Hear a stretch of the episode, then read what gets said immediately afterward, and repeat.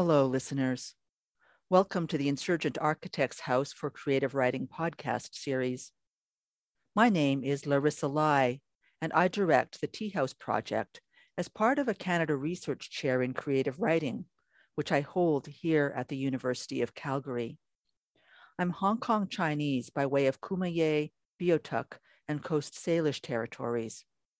I currently live on Treaty 7 land, where TIA House also makes its home.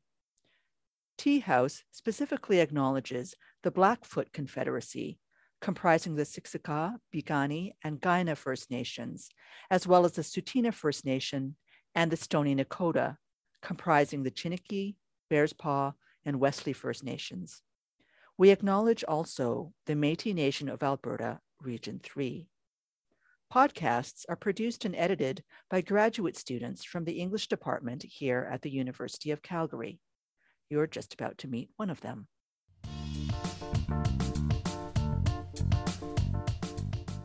Hello and welcome to TIA House Talks podcast series. My name is Mahmoud Ababne and I'm a research assistant for the TIA House project at the University of Calgary. Today we present our last interview. With this conversation between Larissa Lai, Rebecca Geleyn, and Mikka Jacobsen, we come to the end of the TIA House journey. In this interview, Larissa Lai talks about her experience running the TIA House and how it feels to come to the end of this project. The interview also explores the connections between TIA House and Lai's creative work. The episode also discusses the struggle between being responsible for and holding on to old conditions and embracing new ways of being. Lai negotiates the inclusion of spirituality in her works. Mikka Jacobsen is the author of the essay collection Modern Fables and the forthcoming story collection Good Victory. Her work has appeared in Joyland, The Fiddlehead, The Missouri Review, and Lit Hub, among others.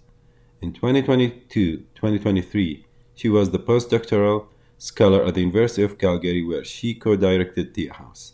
Rebecca Geleyn works as an instructor and editor in Calgary, Alberta.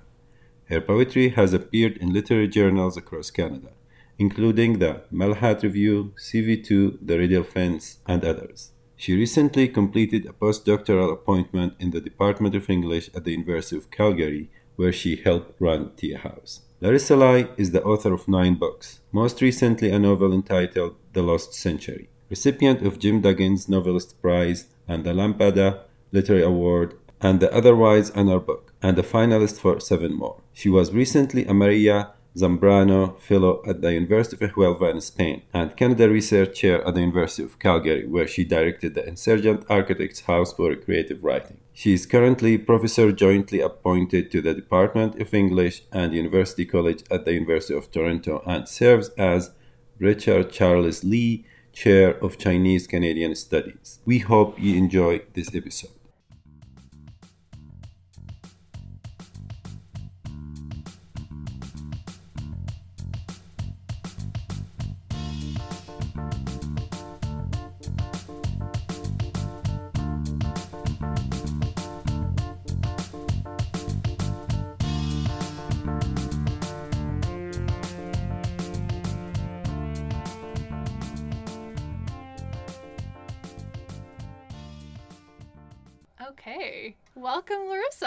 Thanks, Rebecca.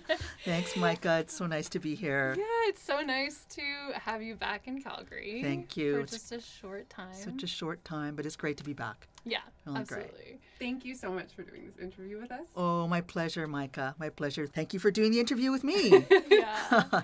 so this will be the final capstone podcast Oh, my goodness. I know. And so TIA House is ending and this will be the last podcast episode to come out.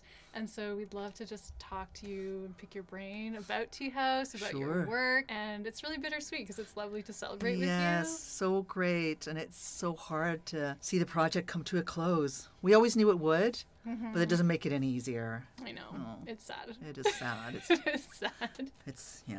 I'm really feeling just I don't. Where did all the time go? I know. So much to look back on, though, that I think you've accomplished, and with the team of grad Oh, we students. accomplished together, didn't Yeah. we? I mean, really, You know, I put I set up a bunch of conditions, but this was such a collective and collaborative project from the very beginning. Even though it changed a lot from beginning to end, we figured out a lot of things. Mm-hmm. Yeah. And the project grew and changed as well Yeah, absolutely. over its duration as I was trying to sort of imagine what it could be and as I was working with different students in different moments and depending on who was working on the project too it opened up different kinds of possibilities Yeah, Yeah. absolutely. Yeah, and we've kind of worked at TIA House, Mikka and I, at different periods, and so I think Mike has seen some different things than I've seen, and vice versa. Yes. And so we've all kind of seen the evolution a little bit. So I'm gonna kick us off with a all right question. well let's go So the last nine years have been a very prolific period for you creatively. In the time since TIA House began in 2014, you've published two novels, The Tiger Flu and The Lost Century, which just came out, and one book of poetry, Iron Goddess of Mercy. Has running TIA House influenced your creative work in this time? Or ah. conversely, has your creative work informed the shape of TIA House? Or so what's the connection between the two? Oh my, my goodness, Rebecca, that's a really great great question. that's a hard one too, because it really that it really is a reflection question, isn't it? And I mean, you know, in all this time of just being in the thick of it, it's been so intense from the very beginning to the very end because we were there was so much invention to be done in relation to TIA House, but also in relation to my, my creative work, which had gone on hiatus. The job that I was at previously was at UBC, and it was um, it was critically focused, and so I was much more focused on writing criticism when I was in that job. And coming here gave me the possibility of returning to the creative practice that I love, and that was really that was really wonderful. Have the two influenced each other? They must have, but I haven't thought about it. I mean, they must have. You know, what I'm conscious of is the way in which the work here, in many ways, returned me to an earlier moment in my life.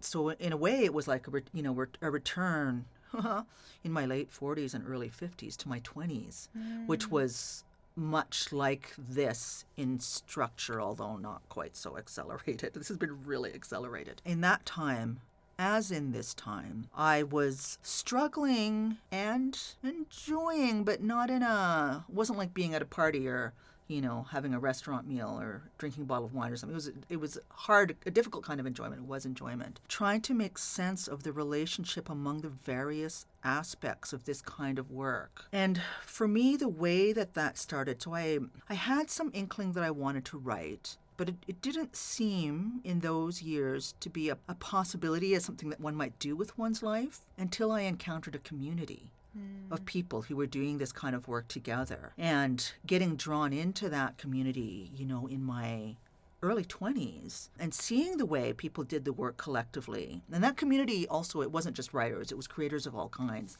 So, in fact, I was taken under the wing of video artists and um, installation artists and curators and organizers first. And then, oh, actually, that's not true. At the same time as I was taken under the wing of of writers. And so for me, there was this whole, at that time, a conca- concatenation of kind of community involvement, which led to a relationship to a kind of politics, a kind of aesthetics, kind of collective community practice all rolled together, of which writing was a part. And when I came here, I felt like you know, at a, ver- at a very different stage in life, having completed a PhD, obviously, and having worked for seven years, eight years, I was at UBC. Can't remember, seven or eight. Anyway, where it was a much more sort of formally constrained way of working. And I realized how much I'd been missing this earlier way of working. And so when I came here, I thought, what I really want to do is bring the practice that I learned, you know, in the artist run centers and in the little sort of ephemeral collectives and just the informal relationships and um, the little projects and things that I had engaged in the late 80s and early 90s. I wanted to bring that way of knowing in here because I think if there's something that's special about the way that this kind of work has unfolded in Canada, unlike the US or the UK, which I think the Academy took this kind of work on much sooner, and so the practices in the US and UK are, much, are in many ways much more developed than they are here because they did that in the 80s and 90s. Where in the universities here, those kinds of practices were not completely shut out. There were little pockets of it unfolding, but so much of it unfolded, you know, on the street, so in arts communities rather than in the university. And that, for me, that time, it was such a it was t- a time of such a tremendous and important education for me. I learned so much from those artists and writers that I knew in those days. Many of whom didn't have PhDs. It wasn't a goal. It wasn't an interest, and, uh, and in many cases, it wasn't. It also wasn't available. It wasn't available to them. And yet, they were doing all the thinking, they were doing all the living, they were doing all the feeling, they were doing all the making there on the ground in really kind of material ways that were, you know, really wonderful pedagogically for a young person like me and showed me how I could have a life doing this kind of work in a way that was, you know, that was really heart resonant, but but also creatively resonant and until it wasn't it wasn't like it was, you know, intellectually or creatively nab- nabby pamby. I mean, you were thinking until you know you were thinking until your hair was on fire, but it wasn't thinking without the body. The body was always key, and so that was something that I was very conscious of wanting to bring with me when I came. But I was also conscious of this neglected writing practice, and it was really important to me to to be able to have that engagement again and to be I was really missing making things. I but was trying when I was there and it just sort of didn't seem wasn't coming together wasn't coming together wasn't coming together and when i came here i, I was determined to do that too still struggling for your question like mm. what is the like what so did they feed i mean if there's something that's unfolding in the two novels it's both novels are about the lives of communities mm-hmm. and there are multiple voices running through both novels, and actually even more so through the poetry book is just a, a, concatenation of voices without any markers to say the voices shift now. It's just this flood of voice that's just now I'm this persona, now I'm that one, now I'm this one, now I'm that one. It's constantly turning and churning. So I guess if there's something unfolding in both practices, it's this sense of relationality, this sense of the necessity of being really able to attend to more than one subjectivity. And obviously, this is really difficult because we get into these questions of appropriation and all of that, you know, and, and also difficult questions around things like empathy and compassion and all of those terms that we use to think about how to be with or beside others that we never really get to have without there also being a power relation. So one of the things that I found very, very hard about the work at TIA House was that that power relation was always there. And I mean, as you know, TIA House is really it's interested in anti-racist work. I mean, we've all all of us have been doing it at the same time that it's interested in aesthetics. And so it has to be conscious of these power differences. It has to listen well. It has to have some awareness of a kind of unfolding ethics that never really it doesn't an ethics that doesn't lay down rules an ethics that doesn't necessarily land. So in recent in recent times borrowing from Fred Wah and um, Joan Retallack i've been calling it poethics because i sort of find that that kind of literary creative mode of being in the ethical is way more productive than for instance a, a religious mode or a mode that some belongs to some kind of pure politics everyone might want to imagine that I don't want an ethics that lays down rules. I don't think that's mm. useful. And yet, an ethics is absolutely important. And so, how does one have such a thing? And so, if there's something that's crossing through the work of TIA House and my creative work, it's a constant attention to that and a struggle with it and a, and a despair at ever getting it right. Mm. And yet, the necessity to kind of constantly be practicing it, whether you get it right or not. Like, you're in it, you're in these relationships. There's no not being in them if you're going to make this work, which means that you have to be practicing this ethics all the time. Mm-hmm. And yet, you know, and, and you can't get away from the power relation. And for me, the, in that conundrum, there was a lot of agony. You can hear there's a lot of mm-hmm. agony. I really struggle, I guess, because I'm so aware that there is no doing any kind of cultural work without violence. There's no doing that. There's, it's not possible, regardless of one's embodied position, but depending on one's embodied position, that violence appears differently. And so you're always thinking about, okay, well, what about this body? What about the history it comes out of? What, what, what it's feeling right now, what it's going through, what its affects are? who it's in conversation with. All of those things play into how all of that unfolds, and you don't you never get to leave that difficulty. Mm-hmm. And yeah, so it's agonizing. I find it really painful. I deeply desire to resolve it, and yet I fully understand that this is something that never resolves. And that actually, that the minute you think you've arrived at a resolution, you've arrived at fascism. Mm-hmm. So you better not want that resolution too badly. Mm-hmm. And so I think if there's something that's running through all of the creative work and TIA House as well, it's a concern with that problem and and an attempt to unfold it in a way that is the best that I can make it in any given moment. Knowing invariably that I'm doomed to fail, right? That there's going to be moments when I F up and somebody has been, you know, harmed that who didn't need to be, or something unfolded that, you know, could have unfolded differently, and one must take responsibility when these things happen. And um, so a big part of it also was because I think in my younger years, I I was I've been aware of these problems. I think for whatever reason, uh, too sensitive or something. But I don't think too, I think these kinds of sensitivities are actually necessary. So I'm joking a little bit. But I've been aware of them enough for long enough that at other moments in life I would prefer just to not act in order to not cause harm. But in this moment in life, I sort of feel that it's not that I'm any less afraid of causing harm. It's that I'm aware, because of having been doing it for a while, that I have things to pass on. So there's a responsibility. Mm-hmm. And the responsibility to do the work doesn't outweigh the danger of the harm that it might ca- cause, but it, maybe it balances it. And it sort of seems to me that, you know, if I'm not doing this and if I'm not trying to lay conditions in place for others. And also, if I'm not modeling something, not that I think I'm modeling anything, you know, I'm not modeling anything ultimately good or angelic or perfect or anything. It's just trying to model a habit of living or something. I have to believe that it's better than some other habits of living, even if it's not the best habit of living that exists out there. Mm-hmm.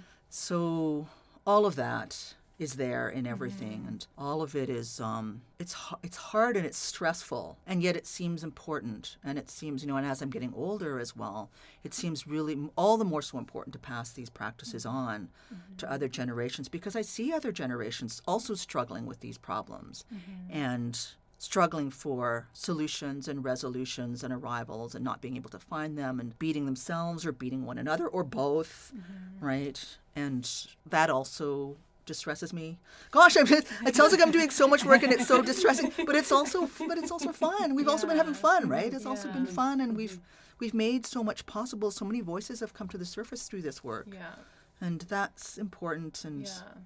gratifying makes me happy. I was just saying to you before we turned the microphone on that you know i've been mostly listening to the podcasts all along but i've been catching up this morning and i'm just so blown away by how good they are.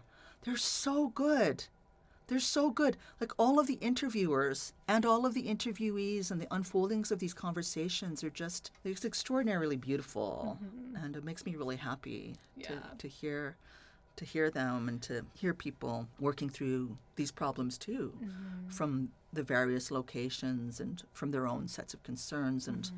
ways of knowing and so that's amazing Yeah. yeah Absolutely. yeah What strikes me too about the first part of your answer about coming back to this point in your life when you were surrounded by a writer artist community that were working from the ground up is like you also wanted to create that with TIA House, maybe for yourself, but also for the grad students, other other people in the department, other writers in yes. the community. yes yeah And so it kind of that connection strikes me as being there too. That that you built the context and environment that that would give you inspiration as well. Yes yes yes and it had to be something living mm-hmm. so i mean w- the first thing that i had to do when i arrived here was write a grant for SSHRC always fun.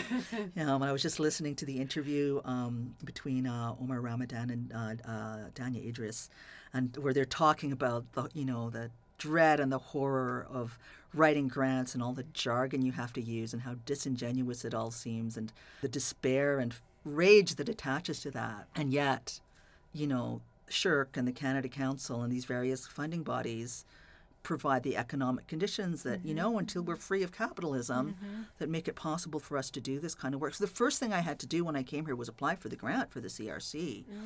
And I was just looking it over last night in, in preparation for this interview, just to sort of check in and see what was I thinking, you know, mm-hmm. when I first arrived. And for sure, the, the certain questions, you know, that were, are on the table now were on the table then around thing around questions of justice, around aesthetics, around utopian thought, by, by which I simply mean, you know, a consideration of our ideals and a- recognition of our idealism and a consideration of those ideals and where they come from and where they fall apart. That's what I mean when, I, when I'm talking about utopias. So all of those things, and I had all kinds of ideas. You had to propose them, right, for various projects I would do, a reading series, a symposium series, a an online magazine, and then an interest in a set of theoretical concerns that are also lived concerns. And in the grant, a lot of it is sort of directed towards questions of land and life and sort of earth connected to connectedness in addition to questions of you know race class gender social questions were all they're all sort of meshed together in in the grant. But when I arrived here, what I found on the ground was something quite different in terms of what other people were interested in because we were in the thick of Me Too, and I think here in Canada, here in Calgary, there were some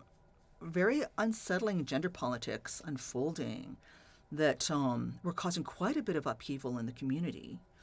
And it seemed to me when I arrived, the first thing I need to do was just start talking about gender because something is was very unhealthy on the ground here, and people it was it was not nobody was in a good place around it. And so I remember Colin Martin was the um, was the RA at that time, and we organized two events on two Valentine's Day, two back to back, one year after the next. I mean, it was called Paper Hearts, a mm-hmm. Valentine's Day roundtable where we invited people of various genders to talk about the problem of gender violence because that sort of seemed to be the thing, mm-hmm. you know. So that was not something I had planned to do before I came. Mm-hmm.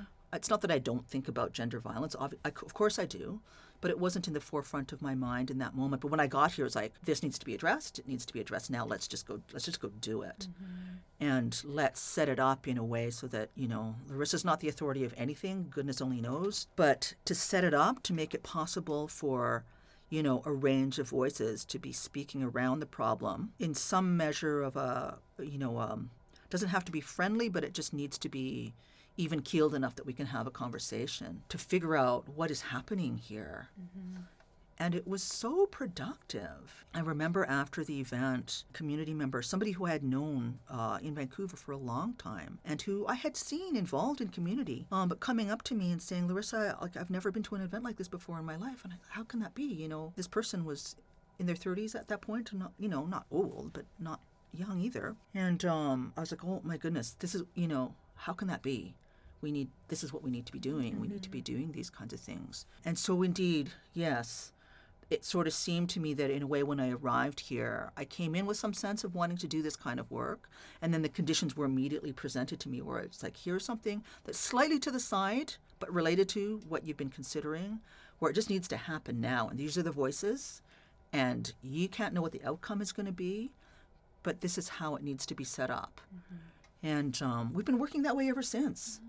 Around different, you know, topics depending on the moment. Sometimes because something else is burning and it needs to be addressed, and sometimes because we've been interested in something and wanted to sort of take the whole crew there, and so we've done we've done it in both mm-hmm. ways. Mm-hmm. But yeah, to me, I mean, it's become a kind of TIA House method, hasn't it? In a mm-hmm. way, Yeah. um, this this way of sort of no TIA House person steps in and takes the authority, but I think we've become halfway decent at setting up conditions for conversations, for like productive conversations. And that these are the things that sort of out there in the broader public and in many academic spaces as well, and in many, you know, smaller cultural communities, people are struggling for these tools. Mm-hmm. And between the sort of drive of the media to sell whatever it is they need to sell papers, television shows, social media platforms, or whatever, and universities to hit metrics or whatever it is that they're, they're trying to do, no one is really making this kind of work a first priority. And so I feel like, I mean, you know, and it's not as though we're outside of that economy. So, you know, like there's certain things about the way that we're entering into those economies that's made it possible for us to build this little bubble where we can do this kind of work for a bit and hopefully, you know, the work will exceed the limits of the bubble and help with conversations where otherwise people would just be bludgeoning one another over the head with whatever, you know, rhetorical or other implements, right? Yeah. Yeah. Absolutely. Yeah. Yeah. Yeah. So that's, yeah. Thank so you. yeah. Well, thanks for the question. It's a great question. It's so wonderful to be in a room with you. it's wonderful to be in a room with you, Mikka. um, Rebecca, I might just jump around a Sure. little bit if that's okay Yeah, yeah. with you. Okay. Um, so Larissa, in your tremendous new novel, The Lost Century, one of the central characters, Emily, says to her sister Violet, this is a quote from the novel.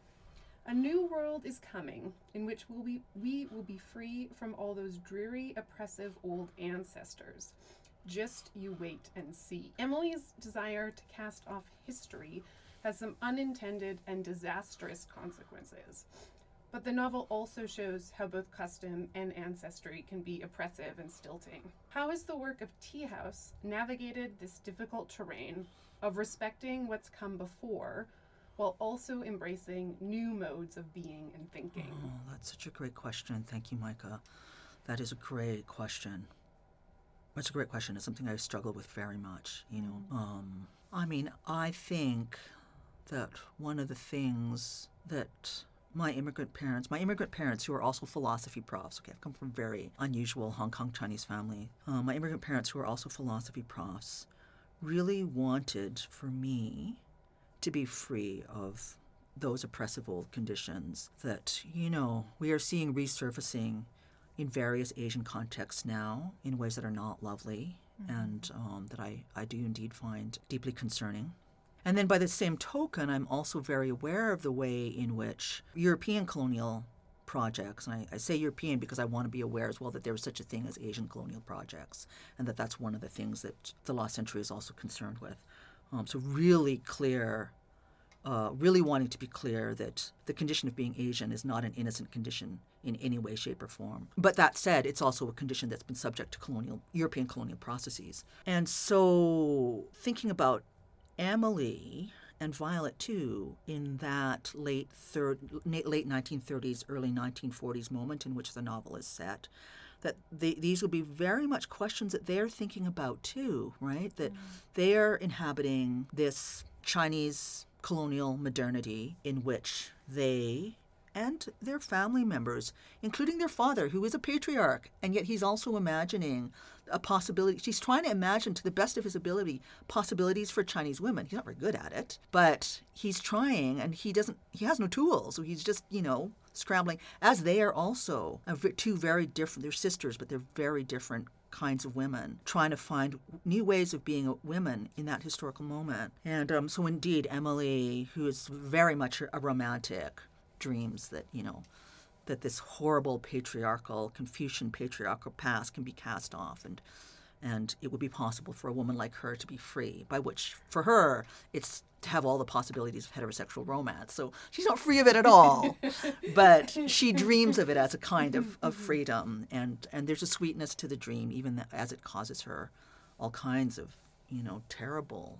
grief and harm. So in relation to TIA House this is a very different moment you know like a hundred years later almost a hundred years later and yet we're still struggling with the same questions of how do i get rid of the worst parts of traditional patriarchy but also somehow try to get myself free of this colonial project that's been trying to destroy my culture and what do i do when my culture is this you know in part this horrible patriarchal thing. Like, what do I do, right? This is sort of, in a way, a rock and a hard place. Which is not to say that that's all Chinese culture is. It's it, obviously it's this deeply complex, contradictory, multivalenced thing that varies from one historical moment to another, as any culture does. It's as long as it's alive, it's moving and changing, right? So if there's a question at work for TIA House in relation to tradition, I mean, I think what you know a lot of the sort of anti-colonial, anti-racist, and justice work of the last few decades, at least, if not hundred or maybe two hundred years, depending on who's counting and how you're counting and who you're reading and how you're reading them that that desire to to ha- to sort of hang on on the one hand and to, to hang on to tradition on the one hand and to leave behind on the other to break free of colonization on, on the one hand and i don't think to hang on to it but maybe it's not so much that one wants to hang on to it but one has to be aware of one's own imbrication in its processes. So you can probably hear beneath my thought that i'm thinking about indigeneity a lot right? And i'm really recognizing the profound ways in which Chinese Canadians, among other racialized people, but depending on how you're racialized, the form it takes is different, have been implicated in the colonial project and implicated in the th- land theft and uh, and genocide, and that we need to be responsible to and for that, but from where we are.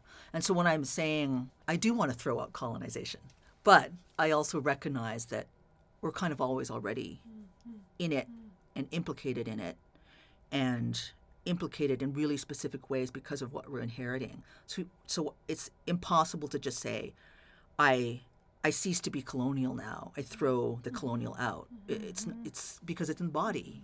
We learned that from Judith Butler, didn't we? That bodies matter. So they're set. We're set, the, the way that we, the, what we, who we are in the body, in the way that the body's read, in the way that it presents, in the way that it reads, in the way that it speaks, has everything to do with the way it's been called into being iteratively mm-hmm. over time. And so it's recognizing all of the complication of all of that, right? And then, so what we were talking about earlier around seeking and ethics, that's what makes it so mm-hmm. difficult, mm-hmm. is it's really hard to extricate yourself from any of the stuff. The stuff you want to throw out, especially, and then the stuff you want to keep, you try to keep. But what it is, what is it that you're trying to keep? And then, as I'm attending to, you know, Indigenous friends, colleagues, elders, who I see, how do I say this without, don't want to, um, because it's not my struggle, right? I don't want to appropriate that struggle. But by the same token, I need to be able to speak to it because I think about it a lot. It's a relationship that matters to me. Um, and I see that within that formation, differently depending on the nation one belongs to, but also how one is called into one's indigeneity, I think I perceive a desire to hold on to some aspect of tradition that from my Chinese loc- Canadian location I must respect because people are saying we, we need to do this. It's like okay, you need to do that. Go crazy, and how can I support you? And then by the same token, it puts me in this odd relationship with my own traditional past. You know, because the ideal before was to become a modern person, to modernize, to become contemporary, and to leave the past behind. That was the ideal on immigration. It can't be anymore. And I think, especially as we recognize the violence of the colonial project, we need to be able to see what has been there traditionally from our, each from our own location and then each differently. And then what to do with what's been there traditionally. So when one has to take responsibility for instance i'm thinking about um, that beautiful novel that paul yee wrote a couple years ago called a superior man where he's uh, trying to think about you know the Chinese Canadian soldiers. Really it's a beautiful novel where his earlier work was much more trying to recuperate this sort of masculine Chinese you know rail, railway railway and laundry and restaurant hero.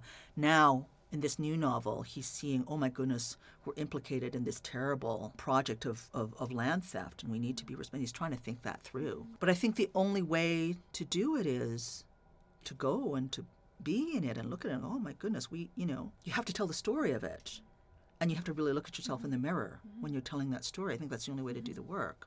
Um, and so likewise with TIA House i think each time we do we, you know when we were organizing symposia together for instance we would collectively try to choose themes right that would sort of bring some of these contradictions to, to the surface so that we could have these conversations and kind of take the problem and, and turn it in the light you know to see oh my goodness I am horribly implicated in the colonial project in this way. So, for instance, in the building of the railroad that opened, that, that you know the Chinese sojourners work, worked on in order to open up the West, facilitated the European project of opening up and capitalizing the, the West and turning sacred land into real estate, mm-hmm. right?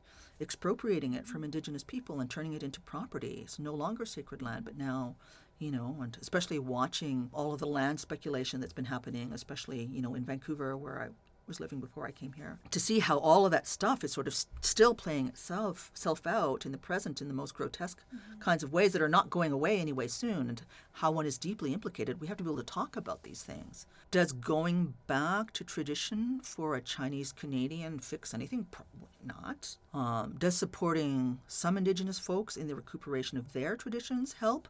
I think so. I think so. I hope so because I've, I've been doing that. So I, I hope so. Could I be wrong? Maybe, but I can't see that yet.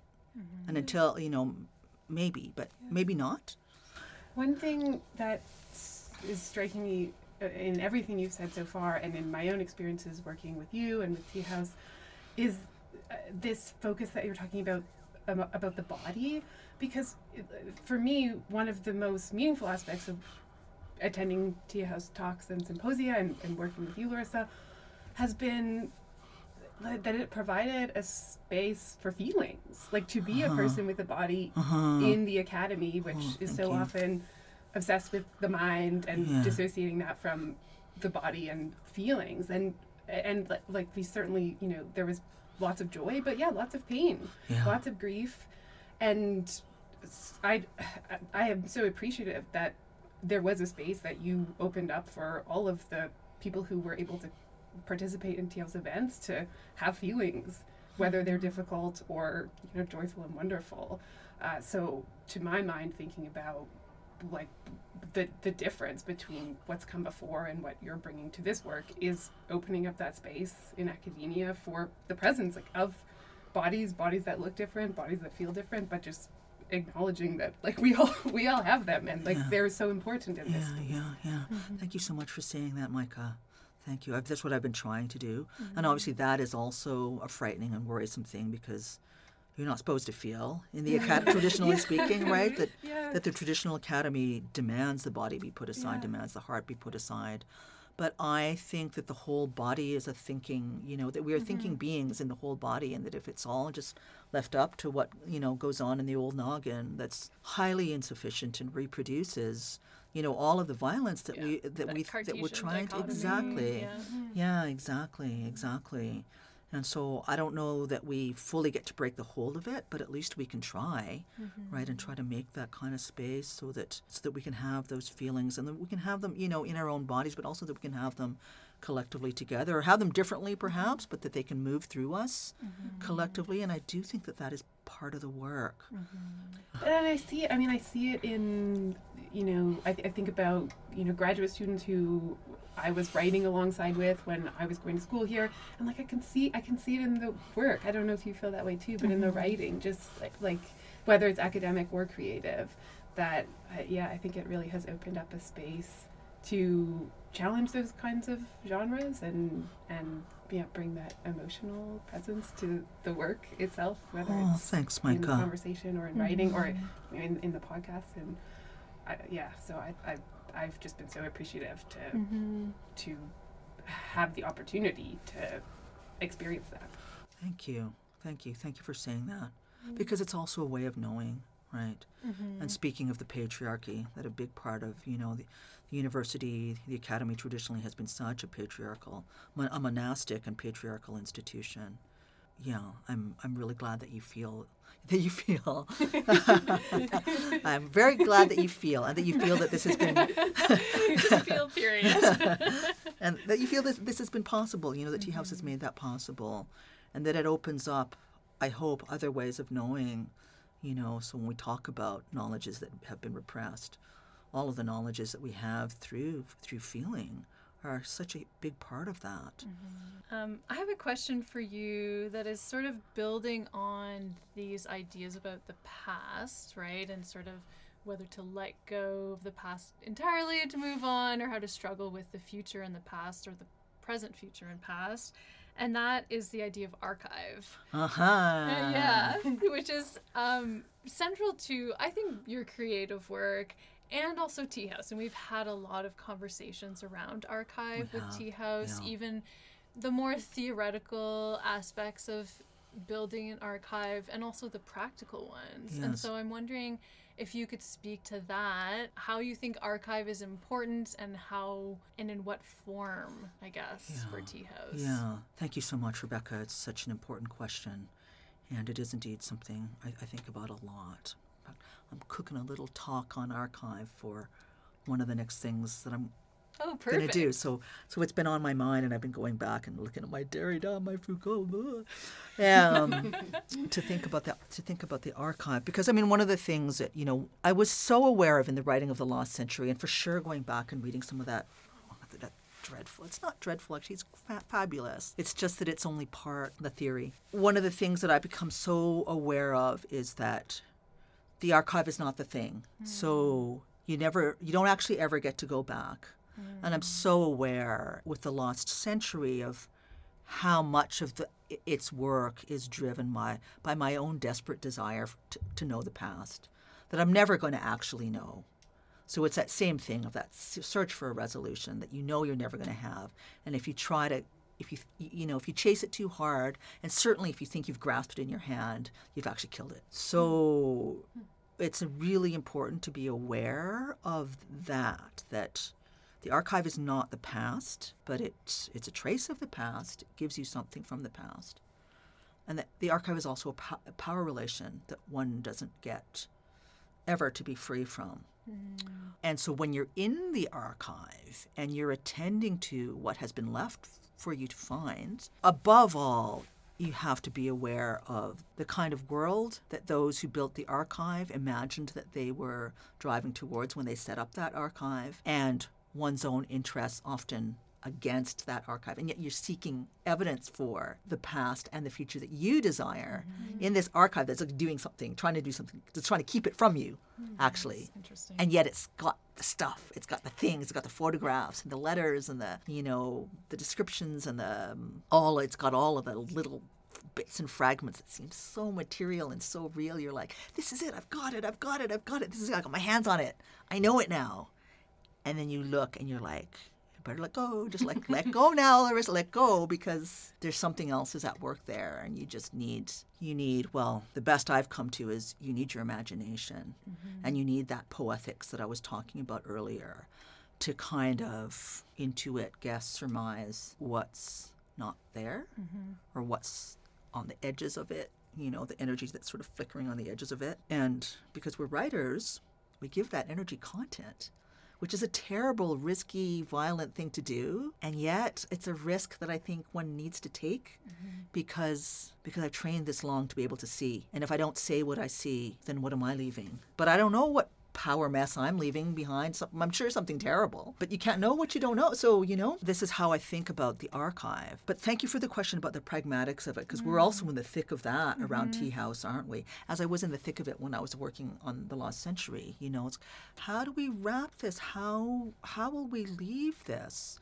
And where should it go? Who should? Oh, it's a terrible Christian Christian words. I was like, who should shepherd it? Like, who should be the shepherd? Hmm? Who should? That's terrible. we need a better. Well, there's a word that. Oh gosh. But you know that question of what you know what where to what it is, what it's made of materially. For I mean, for us, it's a lot of sound recordings, which is so interesting, and a little bit of video. But we gave up on the video early because it was. Mm-hmm. It just it didn't look good, mm-hmm. and we realized, you know, early-ish, kind of midstream, that it would be better to focus on an audio archive that we could get more and better audio if we worried less about video.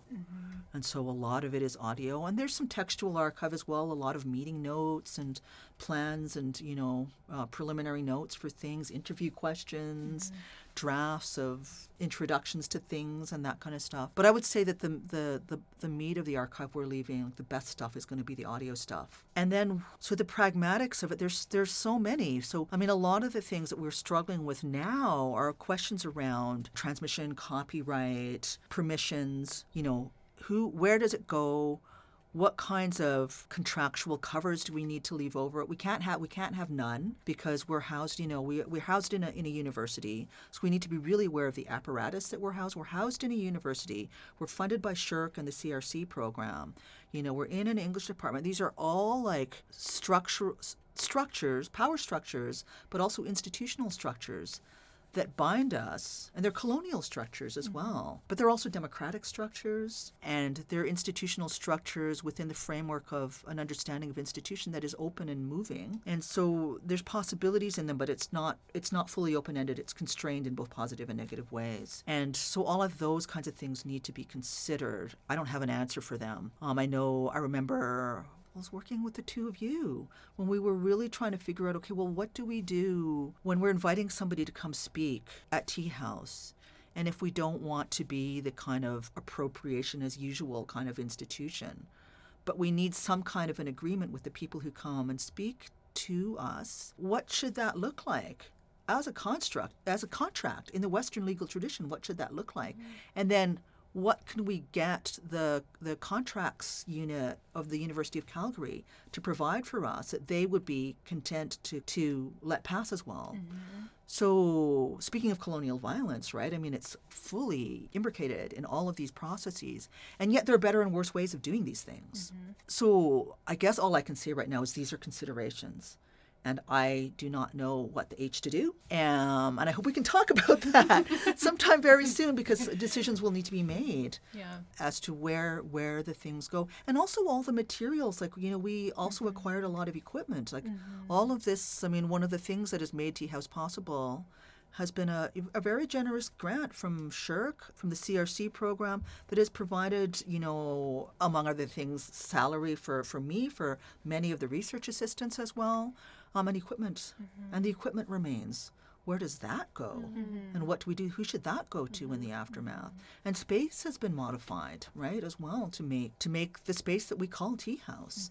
And where should that go? Who should inherit it? And how should that be? And um, i know that these are things these are questions that have unfolded at the crc the program is not so very old. I think i'm, I'm like a, a second or maybe a third generation of CRC, so it's pretty new. Oh. So I know that some of those questions have unfolded around other CRC projects across the country, and I will do more mm-hmm. brain picking to find out where what has happened to the spaces and equipment and outputs of those projects. Yeah. But those are those are archival questions Yeah. that are absolutely bound up with all of those questions of you know of power and memory and futurity. You know, mm-hmm. as you suggested in your mm-hmm. question. I mean, it's really interesting because I've been thinking about the TS Talks podcast as being, as you, like, this is a really integral part of the TIA House archive. And then when we talk about it some more, we say, I don't know, in my mind, I just think, well, it's going to live on on the internet, but you're, it has to be housed somewhere. It has to be housed somewhere. And it doesn't just live on on its own, and it needs to be led by someone to not use this, this shepherding word. Um, but I think that that's really those questions are really complicated as well. They are. Yeah. Yeah, they're really, really complicated. And I mean, for this project as well, which has been such a collective effort on so many fronts, you know, like, I mean, yes, it's been my CRC. I've been quote unquote directing the project, but in fact, the labor has been done and a lot of the thinking and leadership has been done by graduate students and, and now the mm-hmm. two of you as postdocs as mm-hmm. well. Yeah, just sort of that question of, you know, where the knowledge, like insofar as it is property, mm-hmm. and because we live in a in this you know intellect regime of intellectual property mm-hmm. right those it's not a non-question. Mm-hmm. And yet by the same token the drive to i hope that TIA House is not a drive to produce property mm. because that would be really crummy and i would be so upset. Yeah. Mm. but we don't get to not consider the property relation. And so, speaking of you know land theft, right? It's connected to all of that same kind of that so many um, you know indigenous scholars are, are think trying to think about. Is well, what do we do with the fact that the land was land? It was something that could not be owned, and then the colonizer arrived, turned it into property. And so here we are now in a parallel situation where there is a set of relationships that have unfolded in language and in the body um, that, are, that have left a trace, a lot of it audio, but uh, you know, as we've said, in various media. And I don't want to think about it as property, but it's because we are in the institution. It's absolutely go- and because it's been funded, you know, all of that stuff we don't we're not free of it, Yeah. and we have to consider it. And I don't have an answer. We'll have to make some decisions about these things, and they will be difficult, and there will be no evading a certain violence in their making.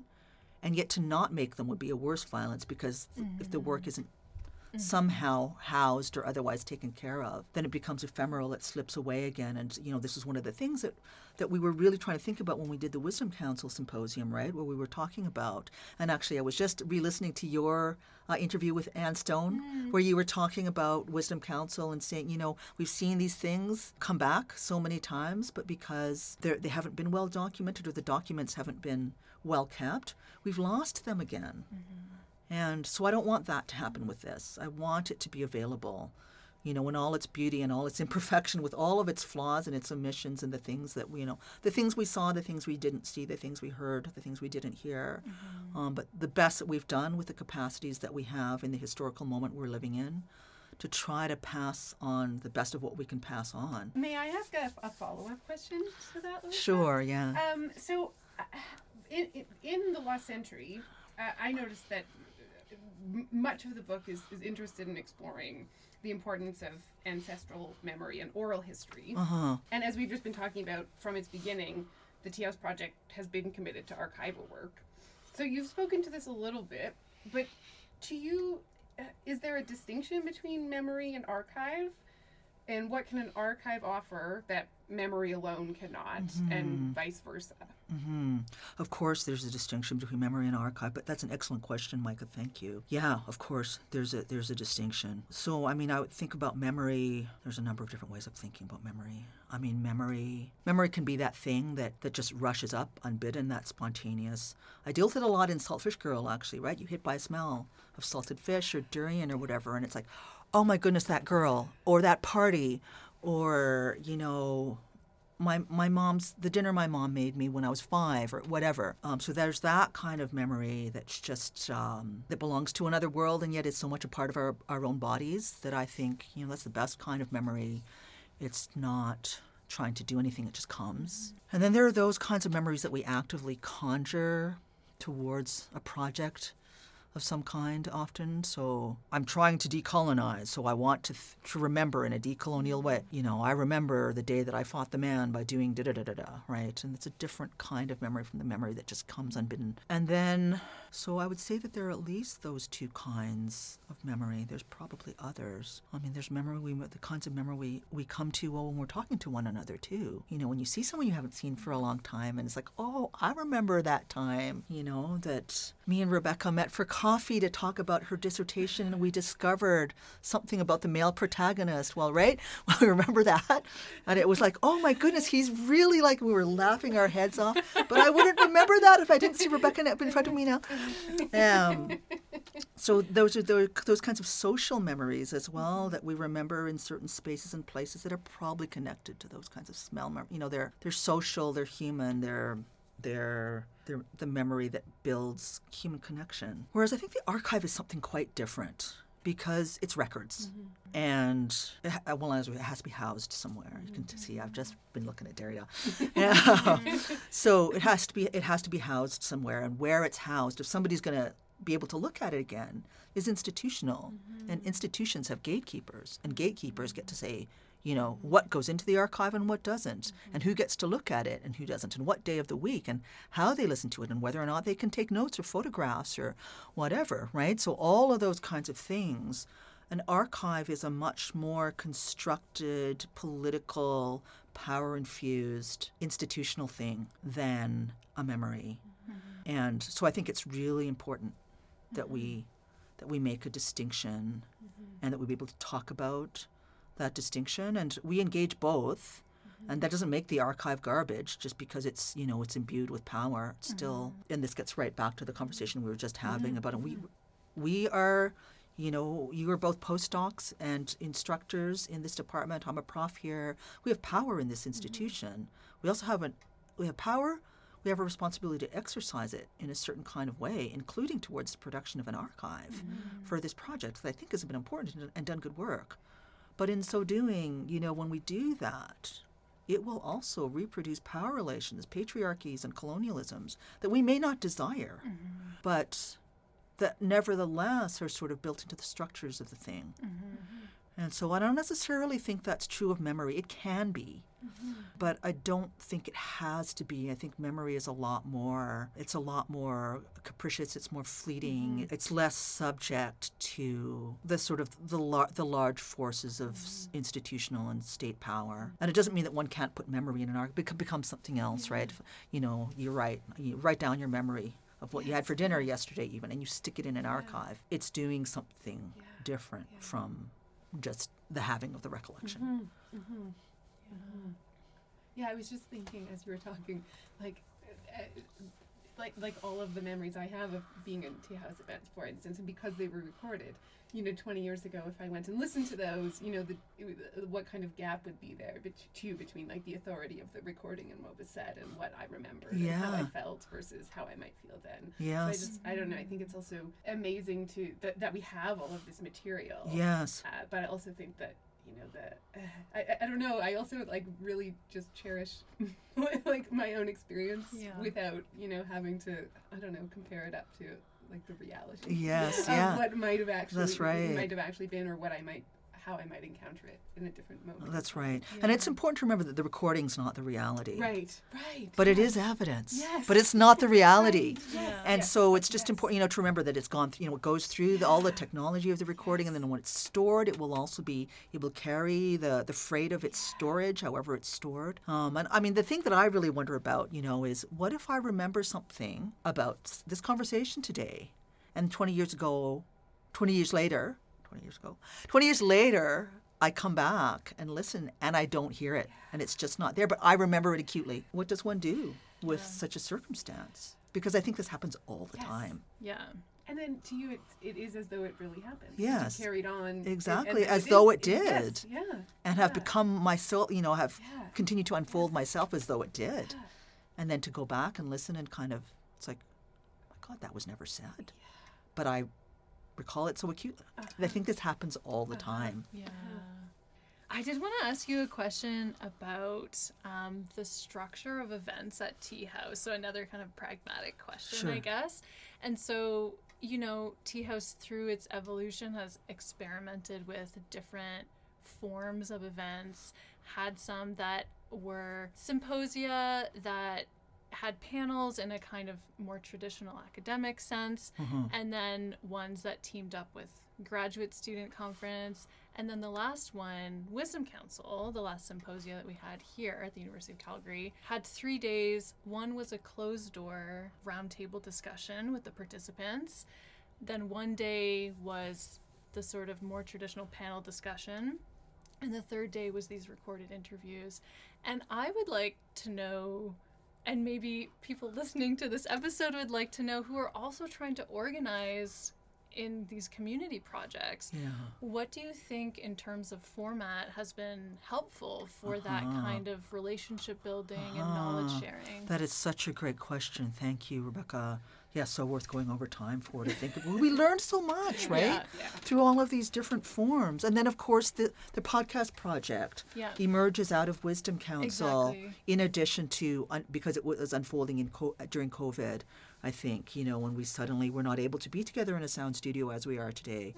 Um, but it it it made the whole podcast thing um, seem all the more necessary and the best and only way to work through mm. COVID. So, what do I think of all of the different forms and what do they produce? I mean, okay, as I said, you know, a couple of questions ago when I was talking about the paper hearts things that I organized with Colin, that that just sort of seemed to be a necessary thing to do that gave rise to the later symposium structures where I realized my job was to set up conversations and not decide answers and to be sure to invite to to invite and carefully curate an arrangement of people so that the right conversation could come out of it.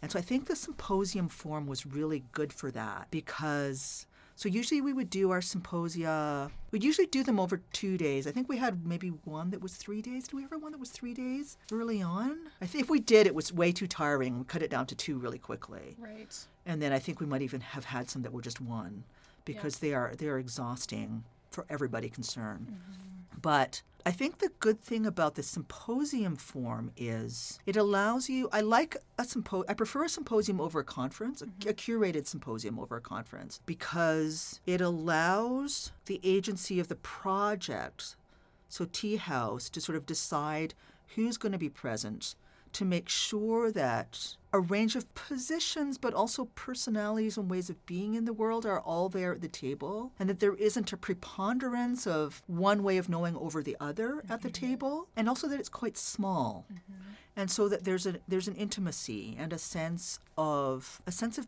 being together for a short time for something special. And something we would do with the symposia always was make sure that there was the loveliest food and drink that we could afford and bring to the space.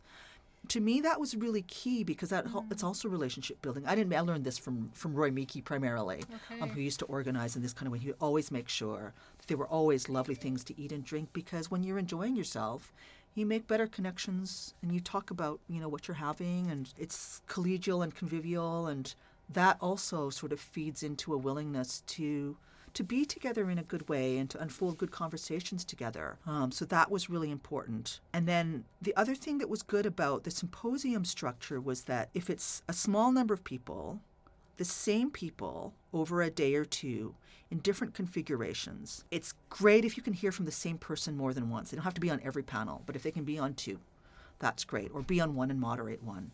or something, or be on one and give a reading so that you get to see more than one facet of the same person. That person gets to develop themselves in relation to the others there at the time. I think that that also makes a huge difference. And that if it's for more than one day, so there's a sense of being together for something intense and special for a brief time over which something momentous happens in which we get to be together to express ourselves and to you know talk about our ideas to exchange them to, to argue to fight if we need mm-hmm. to but to have those conversations that, that go deep you know so i think that's what's important about the symposium and i think what's important about the public symposium is that if there are listeners in the audience then they get to witness everything that i just described and to sort of see these relationships developing together. And insofar as there's q and things to be part of those conversations and part of the community that's made over that day or two or three as well. So i think symposia are really really good for that. What was special about wisdom council which rebecca as you said is the last one that we did where we invited i can't remember 10 or 12 senior practitioners over the course of three days. And we had one day that was public like that right so that it would involve a public. The conversations could unfold together, people would get to witness. And then we had one that was in camera. My hope with that was that it would intensify the relationships among the people there and that they would be able to speak a little more freely without having to be concerned if there was a journalist in the audience, for instance. Not that we want to keep journalists out. I think journalism is very, very important. But I just think, you know, when we have these opportunities to bring people together for um, a short space of time. Sometimes it's good to experiment with form because different things will come out of it, mm-hmm. depending on how it's structured. So I really hoped that in those in-camera sessions that people might feel, you know, that they were able to be a little more frank with one another. They'd be more willing to say things off the record that would still then remain haha, in the memory, but not necessarily on the archive, mm-hmm. that might feed further conversations later, either in public or in private. Mm-hmm that could be productive and useful. So that was my hope around the in-camera sessions. Although interestingly, what happened because we had student participants as well, and the senior participants really wanted the students to be involved, and the students wanted to talk. And so that day actually became something kind of organic and quirky, and not what I had imagined, mm. but still productive and great. Yeah.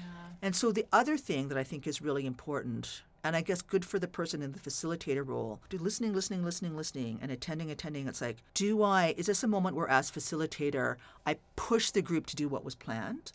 Or is this the moment where I am witnessing something curious and interesting and worth exploring? Am I witnessing that? And do I just let it run? Because something might come out of it. And of course, you can't know for sure until you've had the day and you've lived it out. So you can't know. Mm-hmm. But I think the more you practice as a facilitator, the more you begin to sort of have a gut feeling for, okay, this conversation is just going off the rails. I'm going to call it and request a switch of direction versus there is something magical that's just kind of rising out of this collectivity. And I need to shut the F up, back off, make space, and just let it happen. And to be able to tell that difference, yeah. right? And so I feel I feel like that was what happened on that second day, where something just sort of started to rise and I was like, hmm, I could force this, but I'm not going to. Yeah. And I'm just going to let it. And then the third day that we had at Wisdom Council, where we came into these rooms, the room where the studio, the sound studio that we're in now, there's four of them in this hallway. And we put two people into each one over a set of appointments, a set of times over the course of a day. And people recorded these one on one conversations that um, listeners can listen to. They're the earliest of the TIA House talks now. Um, and I think that those conversations were just extraordinary. But I think that part of the reason why they were was because we'd had the two previous days where we had done these different things and had these conversations already and relationships had built. And now, one on one, the people who were talking to one another, some of whom had known one another for years and others who were just meeting for the first time, but they all had these really interesting, productive one on one conversations with one another in these little rooms. And the useful thing about podcast obviously is it leaves an archive. There's something there for the for posterity you know that that students can listen to next week or next month or 2 years from now or 5 years from now. I hope 10 years from now. I hope 20 i don't know that. I hope so. But the recording leaves leaves that that that trace right? That then can be listened to you know on whatever the time scale is of the listener rather they didn't have to be there at the symposium. And so the different formats give diff- produce different things. Mm-hmm. And it's possible to make generalizations about the kinds of things they give, but not absolutely. And that, that's part of the beauty of living things out together, right, in collectivity. Yeah, that's wonderful. I do remember with the Wisdom Council symposium and some participants were nervous about that interview part Uh-huh. because it's it's something they hadn't done before. It's not something they were used to, at least in a symposium structure. And so I really remember them being a little bit nervous and asking me, because I was working as a graduate student at the time, what kind of questions they should ask and worried that they didn't know the person they were interviewing. And by the time it came around, they had built such a connection Yeah. with each other. And, you know, were bringing up different conversations that they had had privately or in the um, in camera sessions.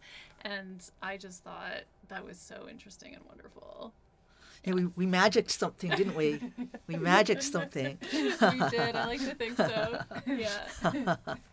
Um, would it be would it be okay if I ask one last question that builds on this discussion? And it's just something that I've really wanted to ask you. One of one element of your writing that I most admire is your inclusion of the spiritual or supernatural. So, do you hold space for the mystical or the spiritual in your roles as a professor or community organizer, or in Ah. a project like TIA Because you were just talking about this magic that can happen. Yeah, this, yeah, oh, intuitive sense yes. of what, uh, where things can flow. I don't know. You got me. You got me. You got me. I believe in magic.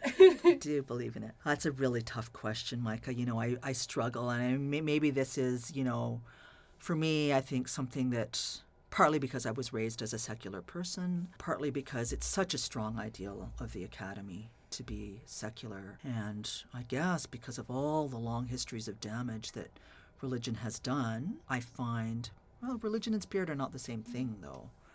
I do still find the turn to spirit difficult. But one of the things that I have learned a lot and has been really important to me in the last little bit, I mean, it was it was happening. Oh, still, it was happening during my PhD years. It was certainly happening in those years in Vancouver when I was, you know, working in the cultural communities, where Indigenous people certainly, but people from various cultures would want to do spiritual work. And then around the time that the land acknowledgement becomes kind of important and then you know uh, expected in some communities in Vancouver we would do more than that and often invite an opening by an elder who would often do spiritual work sometimes in the form of a blessing or a, or a prayer which for me initially if I'm honest with myself, I found difficult because I spent a few years in Catholic school as a child and so remember the sort of pressure to prayer and what that meant in those contexts. But by the same token, coming back to our conversation about tradition earlier, I could see that for Indigenous friends, colleagues, and elders, it was very, very important and that it was connected to a recognition of ways of knowing and ways of being on land that precede the colonial project, and that this is very important as part of the work, a, a very initial step. Uh, You know, we talk about the problem of decolonization a lot. It's become such a problematic word, and yet I still still think it's important as a project. I don't think we're very far down the track, but it did seem to me that that work was important to make space for as a condition of my own responsibility as a racialized settler. And so suddenly here in doing this sort of work that I think of as political in the first instance, I'm opening the door to a relation to spirit. So that is what I feel as an academic I can say. Ah, if I take it and turn turn it one to sort of think about my life as a writer. I suppose there has been from the get go, because all of the little chthonic critters have been running through my fiction ever since When Fox is a Thousand, the very beginning. So there's something about the way that I'm that I inhabit the creative that perhaps does make space for that thing that you're calling the spiritual. I think that we're living in a in a historical moment where there is a there is a there's a turn happening towards this this spiritual, if you like, that emerges from this other relationship to, to intellect and to feeling, as you were saying before. I think these things are connected, and I. But in an academic context, I still feel really funny, and yet clearly it's there at every turn of the screw in my creative work. So, so I guess so. Yeah, maybe it's better to maybe it doesn't have to be the spiritual maybe it's just something outside of ordinary reality or something Yeah. outside of Yeah. the experience that It, it's perhaps connected to the question about tradition again, I think, in another way that, you know, if there are ways of knowing that are non rational, right? Mm-hmm. And because we're so trained, and I believe in reason, and uh, goodness only knows, especially in the wake of, you know, all of the, the crayhem around COVID, like science, please. um, and yet, of course, as somebody who comes from a marginalized background, it's important to recognize that there are ways of knowing, and you know, and as women as well, that there are ways of knowing that precede or exceed the rational that are not chopped liver, that matter. And uh, what one calls that and the forms that it takes, I think I'm still struggling for language for. Mm-hmm. And sure, you can, you can you can hear my discomfort with the term spirituality. That doesn't mean I shouldn't take it up. I'm just uncomfortable, but that's okay. Discomfort is all part of the journey, right? That's all part of it. So it's a, it's a great question. Thank you so much. This has been such a pleasure talking to you in an official way, and I'm sure our conversations will continue i'm sure they will. for the rest of your trip here. Yes, I'm sure they will. Thank you both so much for such thoughtful questions and for your hard work on the project over all of these years, Oh. in and in all these different. Um, in different forms as well, because you've worked for the Mm-hmm. project in different ways. You know, as, as as graduate student assistants initially, and now as postdocs. I really, I don't know what I would have done without you. Oh, I thank you. I would have done without you. Yeah, I mean, this is, it's just, you've been such an amazing mentor. I mean, of course, you were both my dissertation supervisor, but I mean, a mentor through TIA House as well. And I think a lot of the things that you've been trying to share and the practices you've been trying to share with grad students, I feel them, you know, and I feel um, that I've learned so much from you. Thanks, Rebecca. Yeah. Thanks, Mikka. me too. Thank you. Thank that means so much. Thank you.